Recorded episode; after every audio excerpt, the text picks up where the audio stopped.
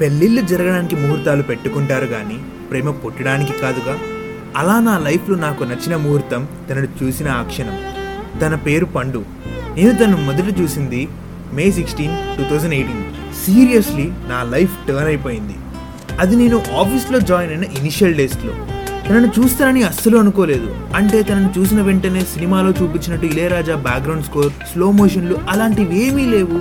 కానీ తనను చూడగానే మనకు బాగా కావాల్సిన వాళ్ళు అనే ఫీల్ వచ్చింది. తను అలా చూస్తున్నంతసేపు నా గుండె తప్ప అన్నీ ఆగిపోయిన ఫీలింగ్ తనతో వెంటనే మాట్లాడేసి పరిచయం పెంచుకుందాం అనుకున్నా. కానీ నేను ఒక ఇంట్రోవర్ట్ ఇక తెలిసిందేగా తనతో ఏం మాట్లాడాలి ఎలా మాట్లాడాలి అనే రెండు చిక్కు ప్రశ్నలు నా ముందుకు వచ్చాయి. చిన్నప్పటి నుండి ఎన్నో ప్రశ్నలకు జవాబులు రాశాను. కానీ ఆ రెండు ప్రశ్నలకు మాత్రం ఎంత ఆలోచించినా సమాధానం దొరకట్లేదు. ఇక చేసేదేమీ లేక తన దూరం నుండే చూస్తూ ఉండిపోయేవాడిని. అలా రోజులు వారాలు నెలలు కూడా గడిచాయి. ఆఖరికి నా కష్టాన్ని చూసి తను సృష్టించిన ఆ బ్రహ్మదేవుడే జాలిపడ్డాడేమో కానీ తనతో మాట్లాడే సందర్భం వచ్చేసింది. తను నేను ఒకే ప్రాజెక్ట్కి సెలెక్ట్ అయ్యాము. అప్పుడే అనిపించింది అరే ఇంకా ఎన్ని రోజులు వెయిట్ చేస్తావరా? ఏ మాట్లాడలేవా? ఇలానే చూస్తూ ఉండిపోతావా? ఇలా ఎన్నో ప్రశ్నలు వచ్చాయి. అది Jan twenty seven two thousand nineteen. ఆ పండుగకి నా ఫోన్ నుండి ఫస్ట్ మెసేజ్ వెళ్ళింది. ఫస్ట్ టైం కాబట్టి హాయ్ హలోతోనే సరిపోయింది. నెక్స్ట్ డే నన్ను చూడడం కోసం అందరికంటే ముందే ఆఫీస్కి వెళ్ళాను. వెయిట్ చేస్తూ ఉన్నాను. ఆఖరికి ఆ రుక్మిణి కూడా శ్రీకృష్ణుని కోసం అంతలా చూసిందో లేదో. ఒక్కసారిగా డోర్ ఓపెన్ అవ్వగానే అలా పక్కకి చూడగా తను కనిపించింది. అప్పటి వరకు నెమ్మదిగా ఉన్న నా గుండె ఒక్కసారిగా పరిగెత్తడం మొదలుపెట్టింది. తను వచ్చి నా పక్క డెస్క్లోనే కూర్చుంది. నేను మెల్లగా తనని చూడగా తను ఒక చిన్న చిరునవ్వు ఇచ్చింది. ఆ చిరునవ్వు కాస్త సముద్రంలోని అల్లా ఎగిసి పడుతున్న నా గుండెను నెమ్మది చేసింది. అలా మెల్లగా మాటలు కలిశాయి. ఆఫీస్కి వెళ్ళాలంటే చిరాకు పడే దగ్గర నుండి అరే ఎప్పుడెప్పుడు ఆఫీస్కి వెళ్తానా? అన్నట్టుగా మారిపోయా. ఎంత మాట్లాడినా ఆఫీస్లోనే మాట్లాడేది కానీ ఎప్పుడూ కాల్ చేసేది కాదు. అది Feb seventeen two thousand nineteen. Sunday. సడన్గా పండు నుండి ఫస్ట్ కాల్ వచ్చింది. నార్మల్గా ఎవరైనా గాల్లో తేలిపోతారు. కానీ నాకు మాత్రం లేనిపోని క్వశ్చన్లు. అరే వేరే వాళ్ళకి కాల్ చేయబోయి మనకేమైనా చేసిందా? లేదా కరెక్ట్గానే చేసిందా? సరే ఏదైతే ఏముందని కాల్ లిఫ్ట్ చేశా. తన ఒక్కో మాట వింటుంటే లోపల ఏదో తెలియని ఆనందం. ఒక్కో మాట తేనెతట్టు నుండి వచ్చే ఒక్కో బొట్టు. తను చేసే చిన్న పిల్లల అల్లరి తన చలాకితనం బాగా నచ్చేశాయి. అది కాస్త నా వైపు నుండి ప్రేమగా మొదలయ్యింది.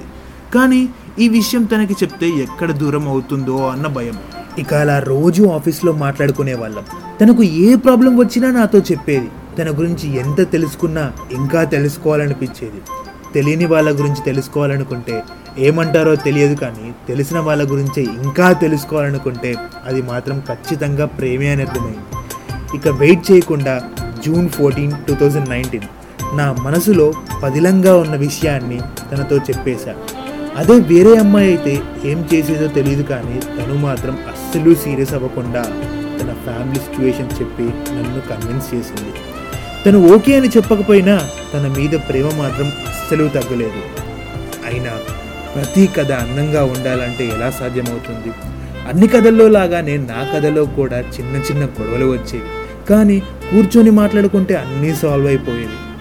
ఎన్ని గొడవలు వచ్చినా ఆ గొడవలు కాస్త తన మీద ఉన్న ప్రేమను ఇంకా బలంగా చేసేవి. అలా కాలం గడుస్తూ వచ్చింది. కాలంతో పాటే కళలు కూడా అలా ముందుకు వెళ్ళాయి. కానీ కళలు కదా కంటిలోనే ఉండిపోయాయి. కన్నీరులా జారిపోయాయి. చివరికి తనకు మ్యారేజ్ ఫిక్స్ అయింది.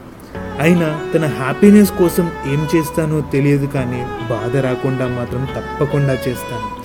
తను నా లైఫ్లో పర్మనెంట్గా లేకపోవచ్చు.